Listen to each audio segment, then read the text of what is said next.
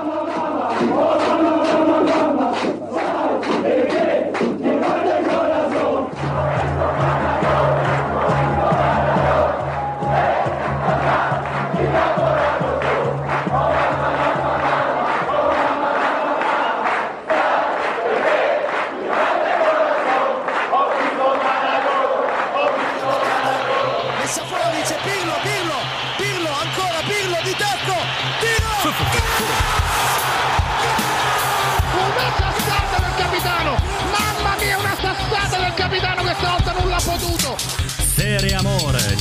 Der Italien Fußball Podcast mit Mario Rika und Mario Seuke.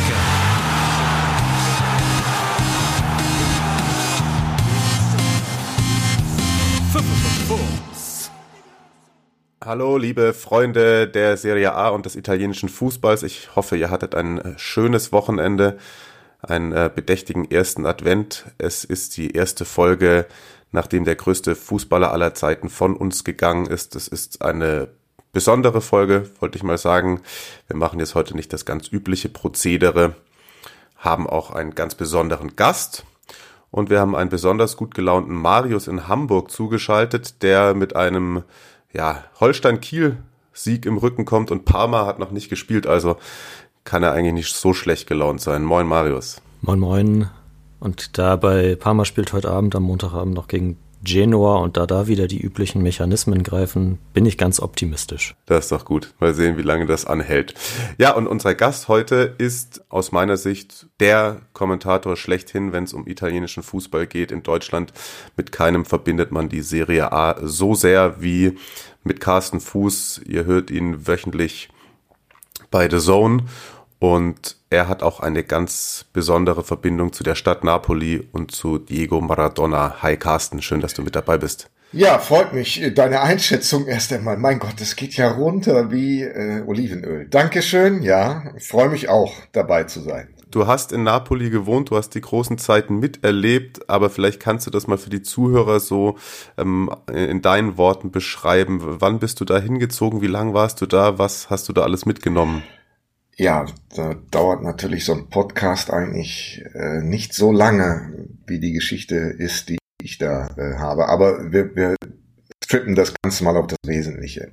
Ich war äh, ja Ende der 70er, Anfang der 80er öfter in Süditalien im Urlaub und habe dann gedacht, oh ja, das gefällt mir hier eigentlich super und habe mich dann äh, erkundigt, ob es irgendwelche Möglichkeiten gibt, dort zu arbeiten. Und tatsächlich gab es die. Ich habe äh, Germanistik und Sport studiert und habe mich dann auf eine Lektorenstelle beworben. Lektor an der Universität heißt, man gibt Sprachunterricht, Literaturunterricht für italienische Studenten. Und da habe ich mir dann eben acht, äh, na sechs, sechs Unis ausgesucht, an die ich meine Bewerbung geschrieben habe. Und sie waren alle in Süditalien. Also äh, Florenz oder Mailand, das war jetzt nicht meine Abteilung. Das äh, kam gar nicht so in die Verlosung, sondern wenn, dann wollte ich da unten hin. Und das hat dann äh, tatsächlich auch geklappt. Und ich war dann dort an der Universität und habe Studenten unterrichtet. Dass das allein schon spannend war, äh, kann man, glaube ich, nachvollziehen. Und ich war natürlich aufgrund meiner Fußballaffinität auch angefixt von Napoli und speziell Diego Armando Maradona. Und mein erstes Erlebnis, das äh, ich hatte, war Ende September, also konkret 29. September 1985. Da spielte der SSC Neapel gegen die Roma, also genauso wie gestern äh, Derby del Sole. Und dort bin ich dann mit meinem Freund hingefahren, mit meinem Freund Rainer, der äh, gemeinsam mit mir im Urlaub war damals. Also ich habe 86 angefangen an der Universität, 85 haben wir uns dann mal ähm, bemüht um Karten, was damals auch extrem schwer war. Also durch die Tatsache Maradona war das Stadion praktisch immer ausverkauft. Das hat Gattuso gestern übrigens auch noch gesagt. Er äh, wollte auch immer mit seinem Vater äh, ein Neapel-Spiel sehen. Die hatten aber dann auch Schwierigkeiten, damals überhaupt äh, Tickets zu bekommen. Gattuso kommt ja aus äh, Kalabrien, also nicht unweit von Neapel. Und äh, Fakt ist, die Tickets habe ich bekommen äh, durch den Vorsitzenden des äh, Napoli Fanclubs in Santa Maria di Castellabate im Cilento. Also der war Polizist, Enzo Tortora. Ich erinnere mich auch noch an seinen Namen und ich sehe den auch ab und, ab und zu noch. Er hat also ähm, dafür gesorgt, dass wir zwei dort nach äh, Neapel konnten und dieses Spiel angeschaut haben. Ein extrem geiles Spiel auch, ja. Das war dein allererstes dann im San Paolo auch? Ja, 85 mein erstes in San Paolo, ja. Du hast mir auch so eine coole äh, Fotokollage geschickt, das tatsächlich, ich meine, jetzt in den Geisterspielzeiten hat man es eh schon fast vergessen, wie, wie Stadien mit Zuschauern aussehen, aber da, das sah ja noch nach richtig Halligalli aus. Wobei man auch sagen muss, im San Paolo, jetzt äh, ja. Stadio Maradona, ist auch, wenn es nur halb voll ist, immer eine ziemlich schöne Atmosphäre, finde ich. Ja, ähm, die, die Fans sind natürlich äh, einmalig, das ist ja, äh, irgendwie ist es ja schon äh, banal, das zu sagen.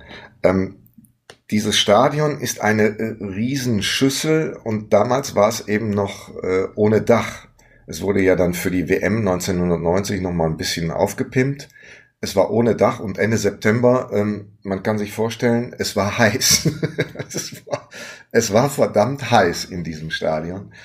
Äh, aber egal, also ähm, das sind, das sind ja Pilgerfahrten auch gewesen. Ja, es ging ja schon stundenlang vor dem Spiel ging es ja schon los und einige sind dann auch mit mit dem Mittagessen da rein. Ähm, ja, es war einfach äh, für mich klar, ich habe Bundesliga-Stadien äh, regelmäßig besucht, äh, war immer eigentlich äh, auch up-to-date, was Stadien betrifft. Aber dieses Stadion hatte aufgrund der Besetzung, aufgrund des Publikums dann schon einen ganz speziellen äh, Charakter. Jetzt muss ich mal ganz kurz Marius fragen, weil ich mir die letzten Tage selber so einen Kopf drüber zerbrochen habe. Ich glaube, letzte Woche haben wir mal so über unsere ersten Fußballerinnerungen. Ich sagte, mein das erste WM-Finale, an das ich mich erinnere, war 94. Ähm, bei mir ging es dann so in 93 los. Also ich habe noch ähm, das damals auch mitbekommen oder gesagt bekommen, was er für ein großer Fußballer ist und natürlich aber die großen Zeiten und die großen Bilder und Spiele nur in der Retrospektive und ähm, YouTube etc. pp. Wie war das bei dir, Marius? Wann, wann hast du das erste Mal den Namen Maradona gehört? Ich denke, dass mein Vater, dem, der mich so zum Fußball gebracht hat, ähm, den irgendwann mal erwähnt hat. Vielleicht bei der WM 98 dann, als wenn wir ein Argentinien-Spiel geguckt haben, dass es ja auch mal vor ein paar Jahren dann noch diesen Überfußballer gegeben hat. Das, wenn ich jetzt so zurückdenke, ist meine erste richtige Erinnerung an ihn, glaube ich, das Abschiedsspiel von Lothar Matthäus. Mhm, ja. Wo er ja in, in einer, ja, nicht ganz so grandiosen körperlichen Verfassung war, aber halt beim, weiß nicht, beim Aufwärmen mit dem Ball Sachen gemacht hat, die sonst da auch die, die fitten Männer, die da am Start waren, nicht konnten. ja, seine Aufwärmübungen sind ja eh legendär. Ich glaube, das äh, Life is Life Video ist die letzten Tage auch nochmal um, um den ganzen Kontinent gegangen. Aber umso besser, dass wir Carsten hier haben, der das dann auch noch hautnah miterlebt hat. Ich meine, man kann vieles lesen, man sieht Bilder in, in Napoli, was da los war, was da immer noch los ist, wie, wie der auch danach noch vergöttert worden ist. Aber wie hat sich das denn so im täglichen Leben ja dargestellt? Das war natürlich schwierig für ihn. Er war ja äh, von Beginn an eigentlich schon eine öffentliche Figur, selbst in Argentinien als 17, 18-Jähriger, weil er da ja auch alles in Grund und Boden gespielt hat. In Neapel war es halt so, du kamst sowieso nicht an ihm vorbei. Äh, in allen ähm, Schaufenstern waren Fotos, hier hat Maradona schon eingekauft und dann war immer der Besitzer in umarmender Haltung, also äh, ja, körperlich sehr nah Maradona und äh, das hing eigentlich an jedem dritten Geschäft, zumindest in der Innenstadt.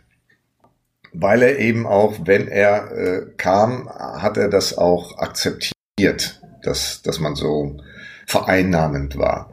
Das war ja vielleicht auch ähm, der Faktor, der ihn dann in letzter Konsequenz auch sehr geschadet hat. Aber äh, in Neapel ist es halt so, wenn sie dich dort adoptiert haben, und Maradona haben sie natürlich äh, sofort in ihr Herz geschlossen und vor allen Dingen auch in ihr tägliches Leben eingeschlossen. Und das hat man gespürt, das hat man gesehen und das hat man gespürt. Ich hatte natürlich jetzt noch eine privilegierte Position, zumindest dann äh, ab 1989, dass ich ihn dann auch äh, auf den Trainingsplätzen äh, verfolgen konnte, auf dem Trainingsplatz verfolgen konnte oder bei Freundschaftsspielen. Steigerung von dem, was, äh, was andere sich äh, logischerweise erträumt haben dort. Aber die Stadt an sich hat ihn sofort mit allem, was sie hatten, vereinnahmt. Das äh, war für alle auch ersichtlich.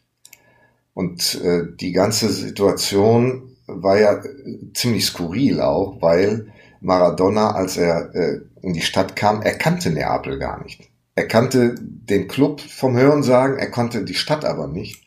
Und es war ja auch so, dass sie äh, in Barcelona haben sie ihn ja praktisch weggemobbt, rausgemobbt aus der Stadt und aus dem Club. Und kein anderer Club hat eigentlich ein konkretes Angebot gemacht. Also es war praktisch in dem Moment nur Maradona, äh, nur Neapel mit Corrado Ferlaino, dem damaligen Präsidenten und Besitzer, die gesagt haben, ja, den wollen wir. Der ist genau der Richtige. Und so ist es dann äh, auch passiert. Ich finde, eine ganz spannende Eindruck, den ich von ihm hatte, das, das bestätigt auch ein bisschen das, was du jetzt gerade erzählt hast, in, in dieser großartigen Doku, die es auch gibt, die, glaube ich, letztes Jahr bei, bei Amazon rausgekommen ist. Asif Kapaida, ja. Fantastisch. Großartig, ja. Fantastisch. Da gibt es so manche Momente auch bei seiner Ankunft, wo er ja, 20 Minuten strahlt und dann gibt's immer einen kurzen Moment, wo man in so ganz leere Augen schaut. Man glaubt, es ist ein zwölfjähriger Junge, der damals schon von allem erdrückt wurde. Kannst du den Eindruck teilen? Ja. Äh, Maradona war äh, in letzter Konsequenz allein.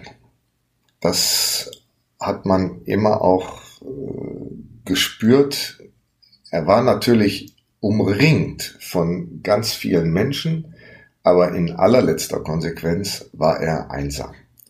Und das kann man nicht nachvollziehen, wenn man eben nicht diese Fähigkeiten hat, die er hatte. Also er war ja qua äh, äh seiner genialen Fertigkeiten auf dem Platz in diese Position gelangt und dann äh, war er da, ohne dass ihn jemand äh, in irgendeiner Form hätte beschützen können. Das war eine Situation, die jeden von uns massiv überfordert hätte. Massiv. Bei ihm kam ja noch hinzu, die Herkunft aus diesem äh, Slum. Ja, er, er, kam ja nun wirklich aus, aus, aus dem Slums von Buenos Aires und hatte ähm, insofern auch kaum Halt gefunden. Der, der Halt, den er hatte, war seine Mutter. Das war die Figur, die er bis zuletzt äh, als die einzige äh, Referenzgröße an sich wirklich herangelassen hat. Sein Verhältnis zum Vater war auch jetzt nicht das Beste. Wenn, dann war es die Mutter. Und wenn man sich jetzt die Geschichten nochmal anhört oder auch anschaut, was passiert ist. Seine Mutter hat, wenn es Essen gab, und es war eine Familie mit acht Kindern, hat seine Mutter gesagt, hm, ich habe jetzt gerade Bauchschmerzen, ich esse gar nicht mit. Mit 13 Jahren hat Diego Armando Maradona dann realisiert, natürlich hatte sie keine Bauchschmerzen, sie wollte nur, dass ihre Kinder satt werden. Und solche Situationen die, also wenn man sie liest, wenn man sie hört, beginnt man da ja schon äh, zu begreifen, mein lieber Mann, was war denn da los? Ja. Und insofern ist diese Herkunft auch ein ganz entscheidender Faktor, wenn man die äh, Situation in Neapel mit reinnimmt. Denn es gab jetzt äh, in Italien auch die Diskussion, Antonio Cabrini hat gesagt, Cabrini, ein ehemaliger Juventus-Spieler, der gesagt hat, naja, wenn er bei Juve gewesen wäre, dann wäre er körperlich nicht so hinfällig geworden oder er wäre anders geschützt worden. Da gab es natürlich einen Sturm der Entrüstung. Und erstens ist es natürlich eine Arroganz, die in dieser Aussage steckt. Und zweitens ist es aber auch falsch. Denn Maradona in einer Struktur wie in Juventus, die er, ich sage jetzt nicht militärisch geprägt, aber doch äh, sehr nach strikten Regeln folgt, wo jeder weiß, hier ist dein Platz und wenn du das nicht machst, was wir dir sagen oder was wir von dir erwarten, dann gehst du wieder weiter. Das war natürlich in Neapel komplett anders. Neapel ist eine Stadt der Individualisten. Ja, die machen, die, die machen gerne, was sie so meinen. Und der größte Individualist auf dem Fußballplatz in dieser Stadt, das passte unfassbar gut. Kann man dann vielleicht ähm, sagen, eventuell wäre bei Juve nicht der große, nicht so gut als Fußballer gewesen, aber vielleicht äh, wäre doch äh, in den ein oder anderen Sumpf nicht reingeraten oder würdest du das auch negieren? Äh, es ist ja nicht so, als wenn es nur in Neapel Drogen gäbe. Ja, okay, das stimmt, das stimmt natürlich auch wieder. ja, also das, äh, ich glaube auch, dass äh, in Barcelona vielleicht auch schon das eine oder andere konsumiert wurde. Äh, er war anfällig für diese Dinge, aber ähm, äh, es ist ja jetzt ja erstens anmaßend und zweitens sehr hypothetisch jetzt zu sagen, wenn er bei äh, Arsenal oder bei Juventus oder woanders gespielt hätte, hätte es einen anderen Verlauf genommen. Vermutlich hätte er mehrere Vereine durchgemacht. Denn die Tatsache, dass er ja seine beste Zeit hat er bei Neapel verbracht. Also ich meine, das waren von 84 bis 91 äh, sieben Jahre das war die Zeit, wo Maradona auf dem Höhepunkt seines Schaffens war. Und ähm, wenn wir das jetzt projizieren auf die heutige Zeit, kann man sich, glaube ich, auch vorstellen, dass er äh, normalerweise zwei oder drei Vereine gehabt hätte in dieser Zeit, weil einfach noch mehr Geld gezahlt worden wäre und ja, einfach noch mehr Attraktivität geboten wäre. Denn äh, Neapel war ja kein Champions League Dauergast, überhaupt nicht. Ja, also international, europäisch haben die nicht gezählt. Und auf einmal waren die auf der Landkarte. Ich glaube, als er da hingegangen ist, waren sie irgendwie, das ist ja auch in der Doku gesagt, Elfter oder Zwölfter, irgendwie so eher unteres Mittelfeld, ne? Ja, Sie haben immer mal wieder probiert äh, durch äh, Spielerkäufe, also da hat zum Beispiel auch Dino Zoff mal gespielt. Sie haben immer vereinzelt mal ganz gute Spieler gekauft, aber ganz gute Spieler. Jetzt nicht mehrere, sondern immer einzelne und konnten nie auf das Niveau äh, der anderen Teams kommen. Wobei man eben auch ganz klar sagen muss, das ist ein ganz entscheidender Faktor auch. Neapel war der erste Club aus dem Süden, der Fußballmeister wurde in Italien. Der Süden Italiens, das ist auch heute noch so, ist eine andere Abteilung als der Norden. Wenn man von Rom Richtung Süden macht man praktisch auch einen kleinen Zeitsprung. Also da kann man tatsächlich sagen, so jetzt äh, ist die Uhr ein bisschen anders eingestellt, muss man die anders einstellen. Und das hängt auch mit der Historie der Stadt zusammen. Neapel war immer fremdbestimmt. Entweder waren es Franzosen, Spanier, irgendwer hat immer die Stadt beherrscht, aber die Neapolitaner selbst nicht. Und die haben dann immer gesagt, ja, die machen hier vielleicht die Gesetze, ja, ja, klar, äh, das sind hier die Bestimmer, aber im Endeffekt machen wir es so, wie wir es wollen. Ja, also dieses etwas Hinterfotzige kommt aus dieser Historie. Und äh, insofern hat das äh, auch zu Diego Armando Maradona gepasst. Ja, der, die, ich ich habe es gestern auch schon mal gesagt, es war so eine Robin Hood-Figur, die sie sich da eingekauft haben praktisch. Ja, gut, Robin Hood, der, der Rächer der Enterbten. Äh, aber er war genau derjenige, der gegen das Establishment war, mit all seinen Widersprüchen. Er hat ja Geld genommen, auch von Puma, was weiß ich von wem. Wurscht. Im Grunde genommen war er derjenige, der auch immer gesagt hat, so, das sind die, die Mächtigen und die sind nicht auf meiner Seite, sind nicht auf unserer Seite. Und das müssen wir äh, anders regeln. Und auf dem Rechteck von 100 mal 70 Metern konnte das keiner besser als er. Ja, ich finde, das ist, glaube ich, auch was ganz Wichtiges für, für, ja, ich sage ich mal, die Generation von Marius und mir, die ihn jetzt dann so nicht mehr erlebt haben und bei, den, bei vielen und vielleicht noch etwas jüngeren, er dann doch nur irgendwie als kaputte Gestalt so in Erinnerung geblieben ist, ähm, der, der nur mal gut im Fußball war. Er hat ja doch schon ähm, sehr viel, man kann jetzt natürlich, äh, kann jetzt auch welche Leute sagen, ähm, sich irgendwie mit Castro zu treffen, ist jetzt auch nicht meine politische An Ansicht. Ähm, whatever, aber er hat ja schon ähm, sehr viele guten Seiten auch in der Hinsicht gesagt, äh, äh, gehabt und gezeigt. Ähm, und ist doch ein eher vielschichtigerer Mensch, als man denkt. Ja, natürlich. Ich weiß nicht, ob ihr das Video gesehen habt. Äh, das war jetzt auf der Gazetta vergangene Woche. Ähm, da hat der SSC Neapel in Acerra gespielt. Acerra, 15 Kilometer nordöstlich von Neapel. Äh, Posto Sperduto, also ein, äh,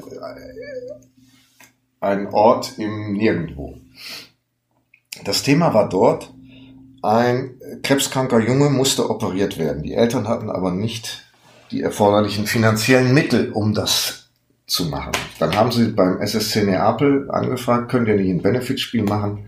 Dann können wir mit den Geldern, die da rauskommen, den Jungen operieren. Da hat dann Ferlaino, Corrado Ferlaino, der Präsident und alles Bestimmer gesagt, nee, machen wir nicht. Denn was ist denn, wenn sich da jemand verletzt? Speziell Maradona. Da müssen wir eine Versicherung extra abschließen. Machen wir nicht. Maradona hat davon gehört und hat gesagt, was ist los? Versicherung, die übernehme ich. Ich bezahle die Versicherung, wir spielen da. Und sie haben dort gespielt. Und wenn ihr euch mal das Video anschaut, Acerra gibt's äh, Napoli in Acerra oder Diego Maradona, Maradona in Acerra. Die machen sich warm auf einem Parkplatz, also da stehen Autos rum, der ist verschlammt, das sieht aus wie äh, Vorkriegsbilder aus Deutschland. Unfassbar. Der Platz, das ist kein Platz, das ist also noch nicht mal Asche, das ist gar nichts. Äh, unglaublich, welche Zustände da herrschen. Ich glaube, heute würden die Mütter von äh, Kindern sagen, nee, da, da spielt mein Junge jetzt nicht, das kann man nicht verantworten. Da hat Maradona dann gespielt. Ja, das habe ich gesehen, das ist echt überragend. Gegen eine Auswahl von Acera. Und der, der, der ja. läuft da sogar durch, ne? Und selbst im Schlamm äh, klebt der Ball an ja. seinem Fuß ja. und ähm, man sieht, welche Klasse er hat. Ja, und sag doch mal einen Fußballer heute, der soll da spielen. Das hat Maldini, Paolo Maldini auch noch äh, letzt, vergangene Woche im, im Interview gesagt. Äh, genau, das sind die Szenen, die dann auch im Gedächtnis bleiben.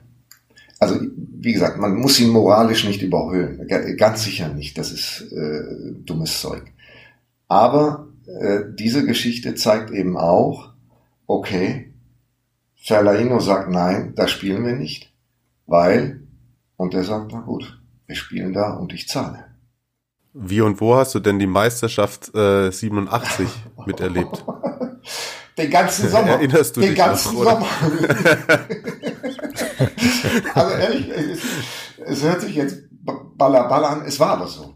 Ja, ich meine, ich war an dem Tag, ich, ich bin nicht ins Stadion gekommen. Ich habe keine, kein Ticket bekommen. Ich hatte danach eine Dauerkarte, aber da hatte ich eben keine Karte. Ich war nicht da. Also ich war dann in der Stadt. Ich war in der Stadt und das kann man sich äh, tatsächlich mit mitteleuropäischen Maßstäben kann man sich das nicht vorstellen, was dann passiert ist. Also klar, die waren ja sowieso schon vorbereitet. Es musste ein Unentschieden werden am letzten Spieltag gegen Florenz. Es wurde dann auch ein 1 zu 1. Also äh, ich glaube, den der Fiorentina war auch klar, wenn wir das jetzt hier kaputt machen, dann Gnade uns Gott. Äh, also 1-1, Meisterschaft und du konntest in Neapel überall hingehen. Es wurde nur gefeiert, gegessen, also sie haben äh, die ganzen Straßen waren mit Tischen und Bänken äh, ausgestattet und überall wurde getrunken und gegessen. Aber ähm, natürlich umsonst. Also das da zahlte niemand, sondern das war einfach so. Und diese Feierlichkeiten gingen in der Stadt eine Woche, aber auch in der Provinz. Also wie gesagt, ich war ja da auch oft äh, so ein bisschen weiter südlich im Cilento. Äh, jedes Dorf hat im Sommer beziehungsweise ja im Sommer äh, 87 hat diese Meisterschaft gefeiert. Und zwar bis es nicht mehr ging. Bis das Wetter es nicht mehr erlaubt hat. Also so emotional, so äh, ergreifend, wie dieses Erlebnis für viele war, äh, dabei, zu, dabei gewesen zu sein, ja, das hat, hatte schon eine besondere Qualität. Das hatte eine herausragende Qualität. Ja, da wäre man tatsächlich gerne dabei gewesen, wenn man das so hört. Ja. Es ist tatsächlich, dass man sich das, ja, aus, aus so einer deutschen Fußballfansicht Nee, also diese, diese Emotionalität äh, kann man sicherlich nicht nachvollziehen. Und da, da passte dann Napoli natürlich auch perfekt einfach dann so als zu dem, zu dem seiner Boca Juniors Vergangenheit und dann auch, wo er dann später dann noch gewesen ist, das ist ja dann wahrscheinlich recht ähnlich. Ja. Aber äh, ähm, du hast gesagt, danach hattest du eine Dauerkarte, also Saison und die Saison 87, 88 war ja dann ganz komisch auch, ne? Also dann da sozusagen Titelverteidigung knapp verpasst. Ja, weil sie gegen Milan verloren haben. Äh, am 1. Mai dann. Mhm. Ja. Da gab es dann die, die großen Auseinandersetzungen mit Milan und Sacchi. Also die äh, ging ja dann bis, bis Ende der 90er Jahre, bis dann eben äh, Neapel 90 nochmal äh, den Titel geholt hat und 89 eben die, äh, den UEFA Cup. Ähm, es gab sogar einen Anruf von Maradona an Sacchi. Der damalige Trainer von Neapel war Ottavio Bianchi. Da gab es dann ein bisschen Knatsch zwischen Maradona und Bianchi und dann hat er gesagt, du, ich frage mal nach bei Sacchi, ob der nicht äh, uns trainieren will. Es gab dann auch dieses, diesen Anruf, aber Sacchi meinte, naja, ähm, das ehrt mich jetzt sehr, was du da sagst, aber ähm, erstens habe ich ja hier noch einen Job zu machen und äh, was passiert mit Neapel, wenn du nicht da bist? Ja. Das waren ja, das waren ja komplett äh, gegensätzliche Modelle. Saki, der äh, die, die Spieler auf dem Platz äh, sortiert hat und ein System entwickelt hat, was er so spielen lassen wollte und nicht anders.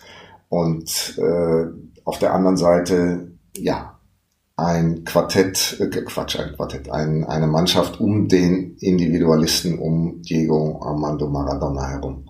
Wobei man nicht unterschätzen darf, es war ein Careca, ein Careca hat da gespielt, äh, Totobani, Renica, es waren schon auch gute Spieler. Im Tor hatten sie eher einen, der nicht so gut war, Garella, äh, der hat übrigens auch in diesem ersten Spiel, in dem ich da war, von dem ich erzählt habe, September 85, äh, ein unglaubliches Tor reingelassen, der Roma. Die Roma damals mit Ancelotti, mit Boniek, mit Giannini, also auch eine tolle, tolle Mannschaft. Es war dann am Ende ein 1 zu 1, Maradona hat einen Elfmeter verwandelt. Ähm, ja, aber was ich sagen wollte, äh, diese Auseinandersetzung zwischen Napoli und Milan, war faszinierend, war unglaublich, äh, weil es weil es eben auch logischerweise wieder dieser äh, Konflikt war Nord gegen Süd. Die ähm, Aussage, dass ähm, Neapel eigentlich zu wenig Meistertitel geholt hat mit Maradona, schwirrt ja auch immer wieder durch den Raum. Also es gibt ja immer wieder welche, die sagen, also zwei Meistertitel waren eigentlich zu wenig. Aber da äh, kann man eben auch nur sagen, es ist eine, ähm, ja, eine Mannschaft auch dazwischen gekommen, wie Milan, die mit den drei Holländern, also mit Rijkaard, Van Basten und Gullit, natürlich auch eine extrem hohe Qualität hatte. Und die beiden haben sich dann hochgeschaukelt, diese beiden Teams. Wobei auch das nochmal äh, äh, an, von, von Maldini, ein, ein Interview mit Maldini, der gesagt hat, als wir in Neapel gespielt haben, da gab's ja nur die äh, kleine Turnhalle, wo sie sich warm gemacht haben. Die haben sich nicht draußen vorbereitet auf das Spiel, sondern in einer kleinen Turnhalle. Und dort haben die ähm, Milan-Spieler auch eigentlich nur immer geschaut, was macht denn Diego Armando Maradona? Also da unten lief nicht Live is Live, aber äh, er hat halt wieder sein, äh, seine Show abgezogen vor dem Spiel, Schnürsenkel natürlich offen und diese Weltstars, und ich denke mal, wenn wir von Hulit van Basten und, und Reikert sprechen, kann man auch von Weltstars reden, genauso wie von Maldini, haben sich erst einmal angeschaut, was macht der große kleine Dicke. Stark. ähm, ja, sie, sie wurden dann nochmal Meister. Ähm, das hast du dann auch miterlebt. Du hast gerade vorhin mal kurz gesagt, du hast es die privilegierte Rolle, ihn da auf dem Trainingsplatz zu beobachten. Hast du ihn nochmal interviewt oder war das damals noch nicht so weit? Ja, ja, ja, doch. Ich, also interviewt klingt jetzt ein bisschen hochstaplerisch. Ich habe, ich habe ja für lokale Fernsehsender dann dort gearbeitet. Ähm, man muss sich das so vorstellen, es waren natürlich so zwei, drei Fernsehteams auch regelmäßig da. Ähm, ein eins zu eins Interview, also in Ruhe sich mit Maradona irgendwo hinzusetzen, um dann ein Interview zu machen, das gab es nicht. Also nicht, nicht für mich und ich wüsste jetzt auch keinen anderen, der das zu der Zeit da äh, machen konnte. Sondern es, man lief dann einfach zu ihm hin und dann wurden ihm die Fragen hingeschmissen, hingerufen und dann das Mikro da reingehalten. Und das habe ich eben auch gemacht. Äh, wenn man will, ja, das war ein Interview, aber äh, ja, also wirklich nichts, nichts Bedeutsames, wo ich jetzt sagen würde, ja, ich habe mit ihm äh, 10 oder 15 Minuten reden können. Ich habe immer mit ihm äh, diese wenigen Sachen machen können, ja, stimmt. Ähm, aber sonst äh, als, als Interview das zu bezeichnen, okay. Für damalige Verhältnisse war es ein Interview. Es gibt ja, glaube ich, auch in der, in der Doku, ich weiß nicht, ob das ein, ein einer von der Gazetta war, der dann aber auch bei ihm zu Hause vor Ort war und, äh, und dann, weiß nicht, da ein- und ausgehen konnte, wie er wollte. Also da ist, ist das, wenn man, wenn man den richtigen Zugriff hatte, ging es dann vielleicht aus, aus so einer dann privilegierten Position, wie sie die Gazetta sicherlich hat, dann wahrscheinlich auch und dann ist, ja, lokales Fernsehen dann nochmal was anderes, aber das ist, auch die, die, die Szenen großartig, wo, weiß nicht, wo er dann bei der Meisterfeier das, das Mikro von dem TV-Journalisten nimmt und, und die ganze Mannschaft von Galerzi, so. ja, ja. Mhm. ja, ja, ja, fantastisch. Aber auch da sieht man schon, und äh, diese, diese Sequenzen sind äh, klassisch. Der, den, der ihn interviewt hat, den man in der äh, Doku auch sieht, das ist Giampiero Galeazzi heißt der, der hat für die Reihe gearbeitet. Äh, und der stellt auch immer nur Fragen, die an die Emotionen gehen. Also das ist so, wie fühlst du dich jetzt, äh, Diego, oder was, was hast du jetzt äh, empfunden und wie kann, also es, es werden keine fußballspezifischen Fragen mit Diego verhandelt. Und es sind auch immer nur zwei, drei, die, die, die er dazu rufen kann. Ja. Das Galeazzi war ja ein imposanter Typ, also ich glaube so ein, über 1,90 war er sogar.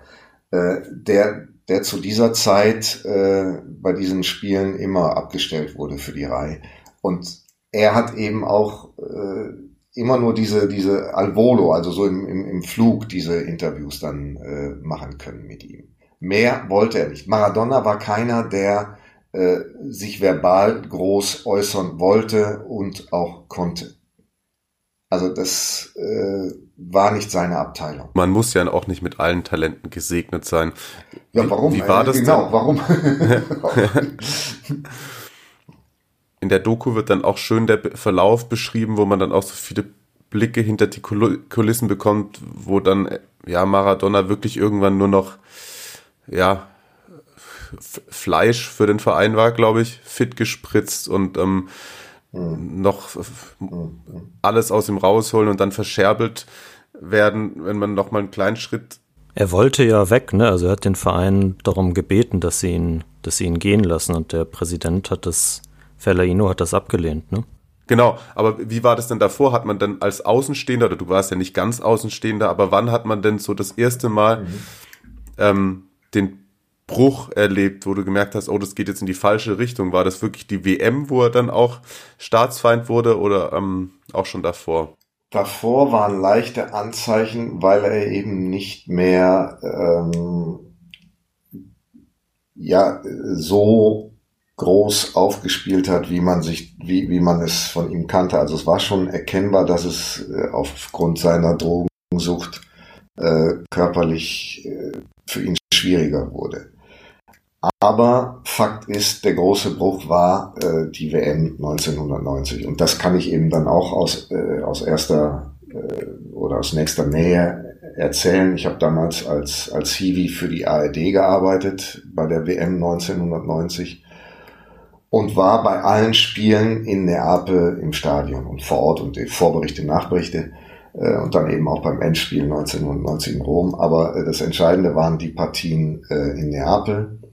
Da haben sie ja einmal gespielt, als Goicochea, äh, als Pompidou sich verletzt hat und Goicochea reinkam, ein 1 zu 1 der, der schwächeren Art äh, von Argentinien. Und dann aber eben das entscheidende Spiel und das wird ja auch überall nochmal äh, beleuchtet, das Halbfinale ähm, in Neapel, Argentinien, Italien. Äh, das war tatsächlich ein unglaublich bemerkenswertes Spiel und das Ganze drumherum. Denn ähm, klar, Maradona hat die Karte gespielt, ähm, ihr seid jetzt hier äh, als Klatschvieh sozusagen für einen, für ein Land, was euch sonst nicht beachtet, was euch sonst abhängen will und hat also diesen Aspekt ziemlich groß gemacht. Und damit war die Atmosphäre natürlich schon vergiftet. Damit hat er das Ganze schon mal angezündet, bevor es überhaupt losging. Jetzt gibt es natürlich einige, wenn ich jetzt den Gedankenstrich noch kurz machen darf, die gesagt haben, ihr seid ja eigentlich wahnsinnig, wie könnt ihr in eurer Planung ein Halbfinale nach Neapel geben, wo es doch logisch ist, bei dem Baum, den wir hier haben, wenn Italien Gruppenerster wird und das so weitergeht, dann ist äh, eine Auseinandersetzung Italien-Argentinien in Neapel möglich. Also schon die Planer wurden mal kurz ins Achtung gestellt. Aber gut, es fand dieses, dieses Spiel fand natürlich statt. Maradona wiegelt Napoli auf und das ähm, Elfmeterschießen, was ja nachher die Entscheidung bringen sollte, findet auf die Kurva B statt, also da, wo die wirklich Hardcore-Tifosi äh, sind von Neapel. Und die Kurve war ruhig. Sie war ruhig. Also keine keine besonderen Anfeuerungsrufe für die Elfmeterschützen von Italien. Das ist ja schon beachtlich, weil eigentlich wurde, wird auch in der Doku gesagt, dass, äh, dass er es halt versucht hat, die, die italienischen Fans halt auf, auf seine Seite zu bekommen, aber was, was dann ja letztlich nicht geklappt hat, aber dann in dem Fall dann entsprechend dann ja doch schon ein bisschen. Gut, das jetzt äh, tatsächlich in, in eine Währung umzumünzen, was jetzt äh, genau passiert ist oder welche Unterstützung äh, wie jetzt genau war. Ähm, nochmal, ich war vor Ort, ich war auf der Pressetribüne, ich habe das Spiel äh, live miterlebt.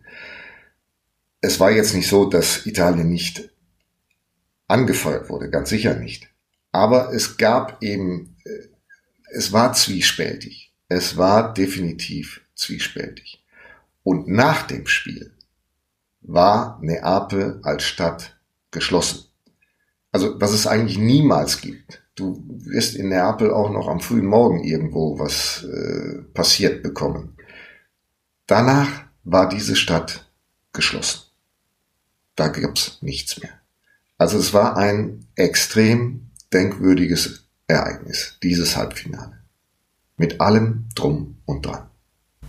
Dann ist er ja im Endeffekt, als er dann erstmals äh, gesperrt worden ist. Das, das wird da ja dann auch gesagt, dass es die, dass es sowas vorher noch nicht gegeben hat. Also wegen, weil wahrscheinlich, ähm, weiß ich jetzt nicht mehr hundertprozentig, aber Kokain nachgewiesen wurde. Ähm, dass, ja. dass also kein Spieler vorher auch nur, auch nur ansatzweise so lange gesperrt worden ist und das dann ja auch also ein richtiges Politikum auf jeden Fall waren, oder? Ja, ja, definitiv. Äh, das war eine Sperre, die so ähm, äh, ja, die, die man auch so interpretieren konnte, sie wollen ihn jetzt weghaben. Also sowohl Neapel als auch Italien. Denn ansonsten hätte man sich die Härte dieser Strafe nicht erklären können. Das ist, finde ich, Wahnsinn. Ja. ja, ja, ja, ja, ja, ja. Und in diesem Zusammenhang passt ja auch die äh, nächste Doping-Geschichte, die dann nochmal auffällig wurde, 94 in den USA, wo ich übrigens auch war als äh, Reporter bei der WM, ähm, als sie ihn dann abgeführt haben. Also dieses Bild gibt's ja auch, diese äh, äh Krankenschwester, die ihn zur Dopingprobe abführt. Äh, das hat ja für, das hat ja nirgendwo anders stattgefunden. Also der normale Ablauf ist, die Spieler gehen runter vom Platz und werden dann in den Dopingraum geführt.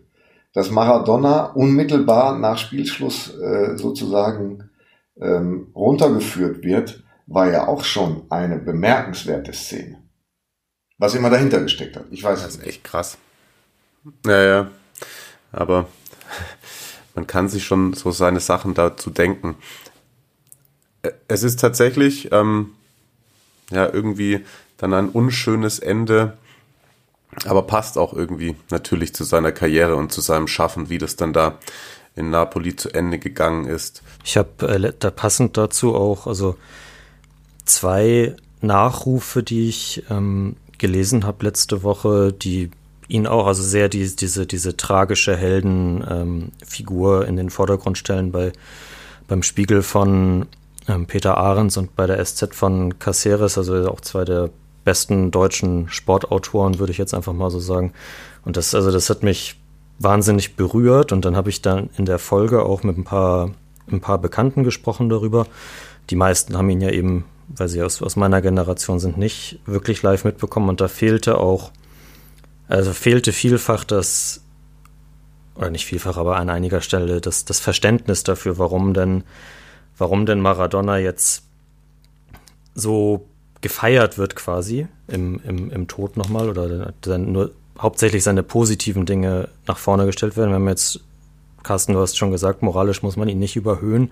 Aber ist das so, ist das irgendwie so ein, weiß nicht, vielleicht ein typisch deutscher Reflex, dann ist da auch das, das Negative dann zu sehen, anstatt das, das, das große Schaffen als, als Fußballer zu feiern? Ja. Ja. Ohne Wenn und Aber, ja. Denn ähm, der Ansatz ist, ist schon ein, äh, ein falscher. Warum muss ein Fußballer, der äh, überragend ist, der der beste Fußballer aller Zeiten ist, ähm, den moralischen Ansprüchen äh, von dir oder mir genügen? Wer sagt das? Wer bringt diesen moralischen Zollstock überhaupt raus? Und warum? Die Frage ist, was hat Maradona mir gebracht? Nicht, was hat Maradona der Welt gegeben oder wie hat er sich verhalten. Was hat Maradona in deinem Leben dir gebracht? Diese Frage musst du dir beantworten. Für dein Fußballer Dasein, für, ist wurscht, in welchen Aspekten äh, du ihn zugelassen hat, hast. Und für mich, ich kann mir diese äh, Frage sehr gut beantworten, ich kann sie mir lange und ausführlich beantworten. Und das reicht. Ja, das ist ein passendes Wort. Ja, Teile davon habe ich hier schon ähm, gerade erzählt, berichtet. Und das mag jeder für sich selber anders äh, beurteilen. Aber äh, diese moralische äh, Elle, diese moralische Keule, die lass mal weg. Ja, solange er keine kein, nicht gegen Gesetze verstoßen hat. Hm. Und ich weiß es jetzt nicht, ob er das getan hat oder nicht, aber äh, großartig wird es wahrscheinlich nicht gewesen sein. Äh, wobei wir da bei Steuerhinterziehung ist wieder eine andere Geschichte, äh, können wir auch nochmal drüber sprechen. Äh, aber solange das nicht der Fall ist, was willst du? Was möchtest du? Ich habe auch einen Artikel kurz gelesen von Herrn Penders in der FAZ, der sich über die Trauerarbeit in Argentinien und Corona. Ich sage, ha hallo? Was ist denn mit ihm? Ja, also der, der Was das, soll das denn fand das? ich auch extrem krass. Ja, also ja. Ich, da, ich hätte ihn gerne mal gesprochen, hätte gesagt, bitte, Junge, wenn du äh, zu Hause in deinem Vorgarten bitte bleibst mit deinen Vorstellungen. Aber lass uns damit in Ruhe, bitte und vor allen Dingen andere Völker und andere, äh, äh, andere Menschen, bitte lass es. Ist das der Marius, der ähm, auch getwittert hatte? Peizer? Ich, nee, ich, ich glaube nicht, das war ein anderer, aber das wird ja sicherlich in irgendeiner Form abgesprochen gewesen sein. Also will ich jetzt ja, auch ein FAZ-Journalist auf jeden Vorwurf Fall. machen, aber es hat ja. mich auf jeden Fall geblockt jetzt auf Twitter. Ach so. das ist ich aber hat, schade. Ja, ich, ich finde es ja wirklich schade. Ich hatte ihn mal kurz darauf aufmerksam gemacht, dass er zumindest den Namen Maradona richtig schreiben soll, wenn er sowas vom Stapel lässt. Aber ähm, ich fand das, was du gerade gesagt hast, einen sehr, sehr schönen Abschluss für diese, ähm, für diese Erzählung. Und ich glaube, ich kann mir vorstellen, was er dir in deinem Leben gebracht hat. Ganz sicher ganz viel Freude, ganz viel Emotion und ganz viel Liebe am Fußball. Ja, das ist äh, vielen Dank für diese diese Gedanken, äh, die du da mit uns geteilt hast. Ich glaube tatsächlich definitiv ähm, großartig war. Hat, hat mir in dem Maße jetzt auch also normalerweise rede ich dann auch mehr hier in dem Podcast, aber das ist nicht einfach das Zuhören, das hat Spaß gemacht. So.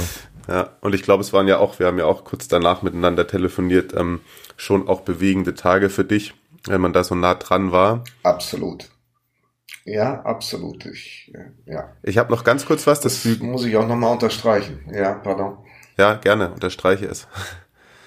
Nein, es, es Corona bedingt konnte man ja diese äh, oder konnte ich das, was ich eigentlich machen wollte, nämlich mit bekannten Freunden äh, über Maradona sprechen. Bei in ja Dal Cavaliere hier in, in, in München mit äh, Winnie und Co. Hm. Das wäre der richtige, das wäre der richtige Umgang mit diesem Thema gewesen und das konnte ich nicht. Also musste ich viel telefonieren und viel gucken und tun es, ich, es, es brodelte, es musste was passieren mit diesem Thema.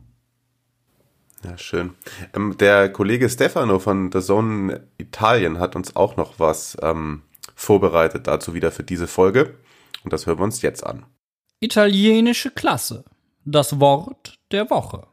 Die Episode der italienischen Klasse von dieser Woche ist ziemlich besonders, denn das heutige Wort ist eigentlich ein Satz, oder besser gesagt eine Stadiongesang.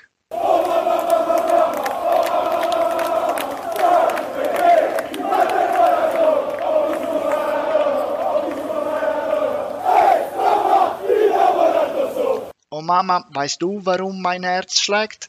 Ich habe Maradona gesehen und habe mich verliebt. Habt ihr es erkannt? Ich denke schon, es ist das berühmteste Gesang, der Maradona gewidmet ist. Sicherlich kennt das jeder von euch oder jeder hat es mindestens einmal in seinem Leben gehört. Dieser Stadiongesang ist sehr wichtig, die Beziehung zwischen Neapel und Maradona zu beschreiben, weil es die Liebe, die die Fans vor ihm empfanden und immer noch empfinden, voll zum Ausdruck bringt. Liebe? Ja, stimmt, Liebe. Ich glaube, dass Liebe ist genau das richtige Wort, denn es ist ein so irrationales Gefühl, dass man es nicht kontrollieren kann wie zum Beispiel bei der äh, Weltmeisterschaft in Italien 90. Die Halbfinale zwischen die Azzurri und Argentinien wurde in Neapel gespielt und die Liebe für Maradona war so stark, dass das napolitanische Publikum, das zwischen seiner Nationalmannschaft und Diego wählen müsste, sich tatsächlich für die Liebe entschieden hat. Aber nicht die italienische Nationalmannschaften, sondern Maradona fuhrten sie an. Letztendlich macht das Herz was er will.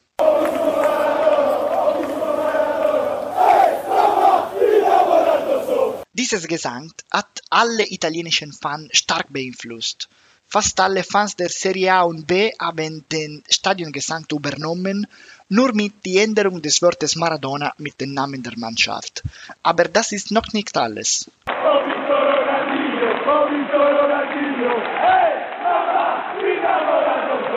Ich habe Ronaldinho gesehen und habe mich verliebt. So geschieht dasselbe mit Ronaldinho zur Zeit des AC Mailand, mit Roberto Baggio bei der Juventus und vielen anderen. Alle Spieler, die immer die Nummer 10 trugen, die Maradonas Weg folgten. Die Tradition, drei, vier Stunden vor dem Spiel im Stadion zu erscheinen, wurde in jenen Jahren geboren. Die Fans nahmen ihr Lunchpaket auf den Tribünen mit und aßen es gemeinsam, um keinesfalls zu spät zu sein für die großartige Darstellung des Spielers seitens Maradonas. Aber das Spiel konnte nicht enden, wenn Maradona nicht ein Tor geschossen hatte. Es spielt keine Rolle, dass das Spiel bereits bei Minute 85 auf 4-0 stand. Solange Diego nicht getroffen hätte, sank das San Paulo Stadion. Bulimo gol, bulimo de Maradona. Wir wollen ein Tor, wir wollen ein Tor von Maradona. Bulimo gol, bulimo gol, bulimo gol de Maradona. Dieser letzte Ton war die authentische Stimme von Diego Armando Maradona, als er sich an jene Momente erinnerte, in denen er treffen müsste, um seine Fans zufrieden zu entlassen. Denn auch er liebte diese Leute und wollte ihnen alle die Liebe zurückgeben, die er empfangen hatte. Ja, immer noch die Liebe, weil, wie wir schon gesagt haben, das Herz macht, was es will. Italienische Klasse. Das Wort der Woche. Der Kreis schließt sich. Das Foto, das du mir geschickt hattest, 1 zu 1 ging es damals aus. Napoli gegen die Roma 85. Jetzt gab es äh, eine Watsche für AS. Tatsächlich ähm, eine hochmotivierte Truppe um Lorenzo Insigne gewinnt 4 zu 0 und ähm, ja, meldet so bisschen, meldet sich so ein bisschen zurück in der Spitzengruppe, nachdem das äh, Spiel gegen Milan ja schon arg enttäuschend war. Wie ist da gerade so dein aktueller Eindruck von Napoli, Carsten? Ähm, ja, ich habe äh, auch letzte Woche, nachdem sie gegen Milan verloren haben und äh, desillusionierend verloren haben, gedacht, pff, nee, also das äh, so kann es ja nicht sein. Also da ähm, ist die Saison mit Sicherheit nicht äh, so, dass sie sich oben ähm, nochmal Gedanken machen müssen, da mitzuspielen. Gestern Abend eine ganz andere Mannschaft des SSC Neapel, aber eben auch eine sehr schwache Roma, das muss man auch dazu sagen. Bei Neapel macht mich zuversichtlich, dass sie ohne Ossiman vier Tore geschossen haben, denn der ging ihnen ja gestern noch ab, und dass sie im Mittelfeld wieder bessere Lösungen gefunden haben. Denn gegen Milan vergangene Woche waren sie doch arg äh, limitiert im Spielaufbau, wurden da äh, abgekocht von den äh, Milanisti. Und gestern, äh, vielleicht auch durch die Einnahme wieder von Diego Demme, eine wesentlich strukturiertere und konzentriertere Leistung äh, des SSC Neapel. Und ich bin der Meinung, äh, wenn sie dieses Niveau stabilisieren, dann sind sie bis zum Schluss ein Faktor. Auch um die Meisterschaft. Ich finde das ja immer so schön, dass dass die Vereine und die Spieler sich offensichtlich unsere kritischen Worte hier aus dem Podcast äh, in, zu, zu Herzen nehmen quasi. Also gut, die Roma jetzt umgedreht, die haben wir letzte Woche noch sehr gelobt. Aber ja, weiß nicht, nach dem, nach dem Milan-Spiel hatten wir gesagt, das ist irgendwie so wieder dieses typische Napoli, das es eben nicht schafft, in, in den ganz großen Spielen dann da zu sein. Und es ist ab ist jetzt vielleicht auch einfach so eine, so eine emotionale Reaktion halt auf, auf diese Ereignisse äh, gewesen ist, aber ja, gestern hat das dann eben gepasst und äh, Gattuso hat danach auch die, ähm, die Mentalität, wie, wie er halt so ist, dann hervorgehoben und das, das stimmt auch. Also die, da ist, ist eben diesmal wirklich auch jeder für jeden gelaufen, so, so einfach das dann irgendwie klingt, aber das, äh, was gegen Milan halt auch als Teamleistung einfach nicht so gut geklappt hat, das hat, damit haben sie die Roma halt jetzt überrannt. Ja, und wer sich unsere Kritik immer noch nicht zu Herzen genommen hat, ähm, ist tatsächlich die Fiorentina, ne? Wir machen ja. Ähm das stimmt, die, die, die haben noch nicht auf uns gehört. Cesare, was ist los? und die habe ich, das, Carsten, du erinnerst dich vielleicht in unserer Saisonvorschau bei der Zone hatte ich die Fiorentina viel zu weit oben eingeordnet. Das ist echt ein Trauerspiel, was die abliefern. Ja, und ich bin mir auch nicht sicher, ob sie da mit dem richtigen Trainer gerade operieren. Ja, das hatten Marius und ich auch in Frage gestellt, ob das der, der richtige Schachzug war.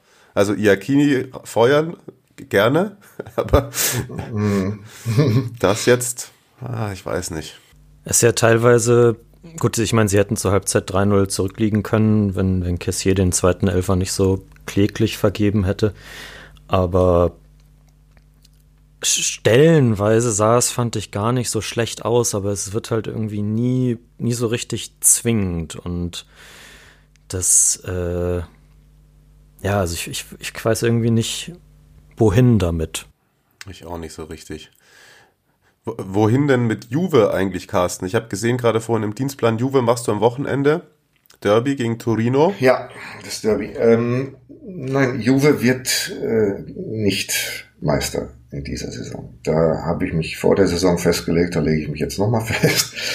da ist zu viel ähm, Ungereimtes. Sie sind nicht stabil, sie ähm, wirken noch sehr anfällig und auch psychisch, also dass Morata dann auch wieder vom Platz geflogen ist, oder dass er vom Platz geflogen ist, nicht wieder, zeigt mir auch, da ist Unruhe, das ist eine Saison, in der ähm, vieles erst einmal wieder in richtige Bahnen gelenkt werden muss. Und vielleicht schaffen sie es ja tatsächlich, sich dann eher nochmal auf die ähm, internationale Geschichte zu konzentrieren, denn sie sind ja schon im Achtelfinale des, der Champions League. Aber in der Meisterschaft sehe ich sie nicht. Nein. Aber überlebt Pirlo das trotzdem dann? Schon, oder? Ähm, ja, was soll er sonst, was soll jetzt äh, Agnelli tun? Er hat dieses Risiko genommen und wenn er sich jetzt selber in Frage stellen will, dann müsste er Pirlo entlassen. Aber ich denke mal, diese Saison muss er damit leben. Mhm. Gut, wenn es jetzt dann ganz krass wird, wenn tatsächlich äh, sogar die Champions League Teilnahme irgendwann in Frage gestellt werden sollte, dann äh, weiß ich auch, dass da äh, gehandelt wird. Aber äh, solange das nicht der Fall ist, äh, wird er, glaube ich, erst einmal so weitermachen. Aber ist dann schon, also Milan gewinnt jetzt sogar dann ohne Ibrahimovic, ne? Also die werden mir langsam ein bisschen unheimlich. Das ist, ich glaube, wir hatten. Das ist im Grunde genau, sorry, dass ich dich da unterbreche, aber äh, genau das, was wir, was wir bei, bei Inter letzte Woche hatten, oder was, was ich, Sascha Bigalke war es, glaube ich, zu dir dann im, im Spiel gesagt hatte, dieses, wenn du eine Spitzenmannschaft bist, dann, dann musst du auch die Spiele, in denen es jetzt spielerisch vielleicht nicht so herausragend ist, trotzdem langweilig dominieren oder war, war glaube ich, irgendwie das Wort. Und das genau das hat Milan gemacht. Das hat diese Woche jetzt passenderweise auch Inter gegen das Solo geschafft. Aber ja, also dass, dass, dass Milan eben auch diese, diese Spiele relativ gefahrlos gewinnt, ist ja schon ein klares Zeichen, das wir, glaube ich, auch jetzt schon, schon zwei, dreimal gesehen haben und das jetzt gegen Florenz halt nochmal wieder bewiesen wurde.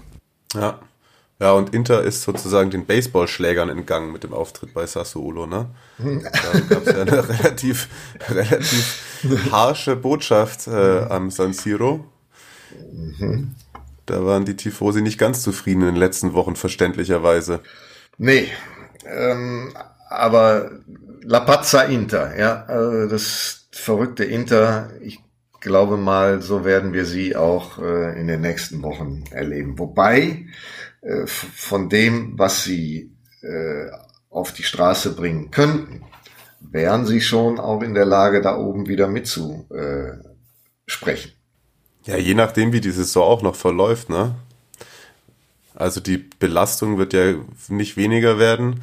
Und jetzt überlegt ihr mal, Inter geht als Vierter aus der Champions League raus und hat gar keine Doppelbelastung mehr und alle Spieler sind fit und dann funktioniert Lautaro wieder mit Lukaku und die zerschießen in der Rückrunde alles. Ja, das äh, ist auch ein denkbares Szenario. Keine Frage. Meisterschaften werden ja nun mal im Frühjahr entschieden, das was, was mhm. Juve auch unter, manchmal unter den, unter Sarri und auch unter Allegri haben sie mal einen schwachen, schwächeren Saisonstart gehabt und sind dann haben im, im Frühjahr halt komplett dominiert. Die Bayern haben das in der Bundesliga letzte Saison auch gemacht. Ähm, das, ja, die, die Breite von Inters Kader haben wir auch schon mal hervorgehoben das kann sich definitiv noch auszahlen. Genauso aber auch bei Juve. Also wenn wenn es dann eben nicht völlig da niedergeht, dann kann das auch eben im Frühjahr ein, ein, krasser Faktor werden. Und dann bin ich da auch mal gespannt, wie, wie Milan dann funktioniert. Ja, und die, die Breite des Kaders, das ist, äh, ich will jetzt nicht selber mir auf die Schulter klopfen, Aber so langsam, aber sicher stellt sich tatsächlich die Atalanta-Prognose bei mir ein bisschen ein. Hauptsache in Enfield gewinnen und dann. Ja, das stimmt. Wobei man muss Hellas auch loben. Das Spiel habe ich gesehen. Hellas war extrem stark. Das hat Juric super clever gemacht, wie sie da aufgetreten ja. sind bei Atalanta. Ich, ich möchte, möchte bitte auch, also äh, Steffen vom, vom Hellas-Blog, ich möchte bitte Abbitte leisten bei, äh, bei Hellas. Definitiv kein Abstiegskandidat. Nee, nee, nee, sicher nicht. Nein. Nein, nein, nein, nein bemerkenswert tatsächlich. Ja, aber Atalanta macht mir echt ein bisschen Sorgen. Also da fehlt, da merkt man jetzt tatsächlich auch irgendwann, wie so die Frische bisschen fehlt. Ähm, hatten dann auch sehr viele gute Chancen, aber gerade da dann so viele Chancen liegen zu lassen, was ja auch immer eine große Stärke von ihnen war vor dem Tor, spricht dann doch irgendwie ein wenig dafür, dass ähm, ja da eine gewisse ja, Frische auch wenn ich mich wiederhole. Ich glaube, frisch ist tatsächlich das, was da am, besten zutrifft bei der Mannschaft, die ja jetzt auch nicht komplett nur aus 20-Jährigen besteht. Ja, unterschreibe ich. Da schreibst du. Du hattest ganz zu Beginn gesagt, Marius, dass du halbwegs optimistisch bist, was ähm, dein Parma angeht, weil bei Genua schon wieder alles drunter und drüber. Da gewinnen die das Derby in der Coppa und dann schmeißen die trotzdem den Sportdirektor raus, oder was? Ja, genau, also gerade passenderweise vor dem Parma-Spiel, denn äh, Fagiano ist ja vor der Saison von Parma nach Genoa gewechselt und jetzt ist er nicht mehr da und also so richtig so richtig begründet hat, hat Preziosi es nicht. Carsten, vielleicht, vielleicht hast du da noch einen anderen Einblick. Also warum? Aber ja, genau, das deswegen die üblichen Mechanismen, ja. Ja, ja, warum? Weil, weil Preziosi das immer macht. Also es gibt ja für mich ne, das ist sein Naturell. Also da muss man nicht nach Gründen oder muss man sich auf die Recherche machen. Das ist äh, mühselig und macht auch gar keinen Sinn. Wenn Preziosi aufsteht und sagt, der taugt mir nicht mehr, dann ist der weg. Also mehr ist das nicht. Das ist nicht mehr und nicht weniger. Also wenn du einen Sportdirektor einstellst im Sommer, und dir fällt dann Ende November auf, nee, ich brauche einen anderen. Vor allem den, den der davor ja. da war, den er davor entlassen hat. Ja, bei dir, ist ja bei dir was schiefgelaufen, ja. Ja. Also insofern, äh, nein, das, da müssen wir uns nicht lange mit aufhalten. Das ist äh, wenig rational und kann jeden Moment wieder passieren. Dann geht noch ganz kurz, wie schon die letzten Wochen auch, ähm, immer mal wieder ein kleines Lob an, Bene, an Benevento und Spezia raus, tatsächlich. Chapeau. Absolut. Crotone bekommt es nicht gebacken. Ähm, haben wir gerade vorhin schon kurz das Derby angesprochen. Carsten, ist Bellotti wieder fit? Nee, ne? Oder kann er? Äh, ich weiß es nicht, ob sie es hinbringen. Es wäre so schön, aber ich bezweifle es auch. Ja. Ich bezweifle es. Ich habe heute die Gazetta noch nicht gelesen, die Tendenzen kenne ich noch nicht. Aber ähm, es wäre natürlich ganz wichtig. Da sind wir dann ja eh noch gespannt, was sie die, was die heute dann ähm, nach Podcast-Aufzeichnung noch gegen Sampdoria zustande bekommen. Sonst wird es da langsam, glaube ich, für Giampaolo auch schon wieder etwas ungemütlich. Ja. Gut. Marius, wolltest du noch irgendwas besprechen, was ich vergessen habe? Ich renne hier so ein bisschen mein durch, weil mein, weil, weil, mein Kind, glaube ich, gleich auf mich warten wird. Ich hm. bin, bin, bin, zu spät dran.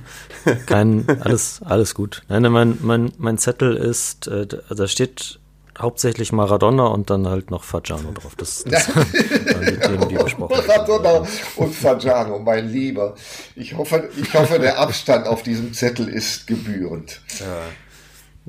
Natürlich. Dann, glaube ich, auch verbrannt. Nee, aber ich hatte es ja zu Beginn auch angekündigt, eine ähm, besondere Sendung und ich fand das genau richtig, dass wir der Maradona-Thematik und Carsten so viel Zeit eingeräumt haben. Total.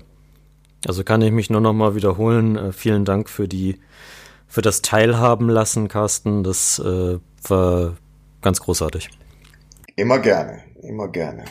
Und äh, ja, ich glaube, es kam ja auch rüber. Es äh, sind Dinge, die ich äh, mitnehme und auch gerne immer wieder erzähle, weil es so prägend war und weil es ja eine Figur war, die dem Fußball so viel gegeben hat, aber auch wirklich so viel gegeben hat, dass man einfach nur dankbar sein muss und gut ist. Dann bedanke ich mich auch nochmal auch bei euch, bei den ZuhörerInnen und äh, hoffe, ihr hattet Spaß. Lasst gerne über die bekannten Wege Feedback da. Kommt gut durch die Woche. Ähm, guckt euch das äh, Derby an mit Carsten am Wochenende. Genau. Und ähm, vor allem bleibt gesund. ciao, ciao, statemi bene. Macht es gut und schaut euch die Diego Maradona-Doku an, wenn ihr es noch nicht gemacht habt. Und hört euch äh, den Song La Vida Tombola von Manu Chao an und guckt das Video dazu. Oh, das ist auch schön. Bis nächste Woche. Bis dann. Tschüss.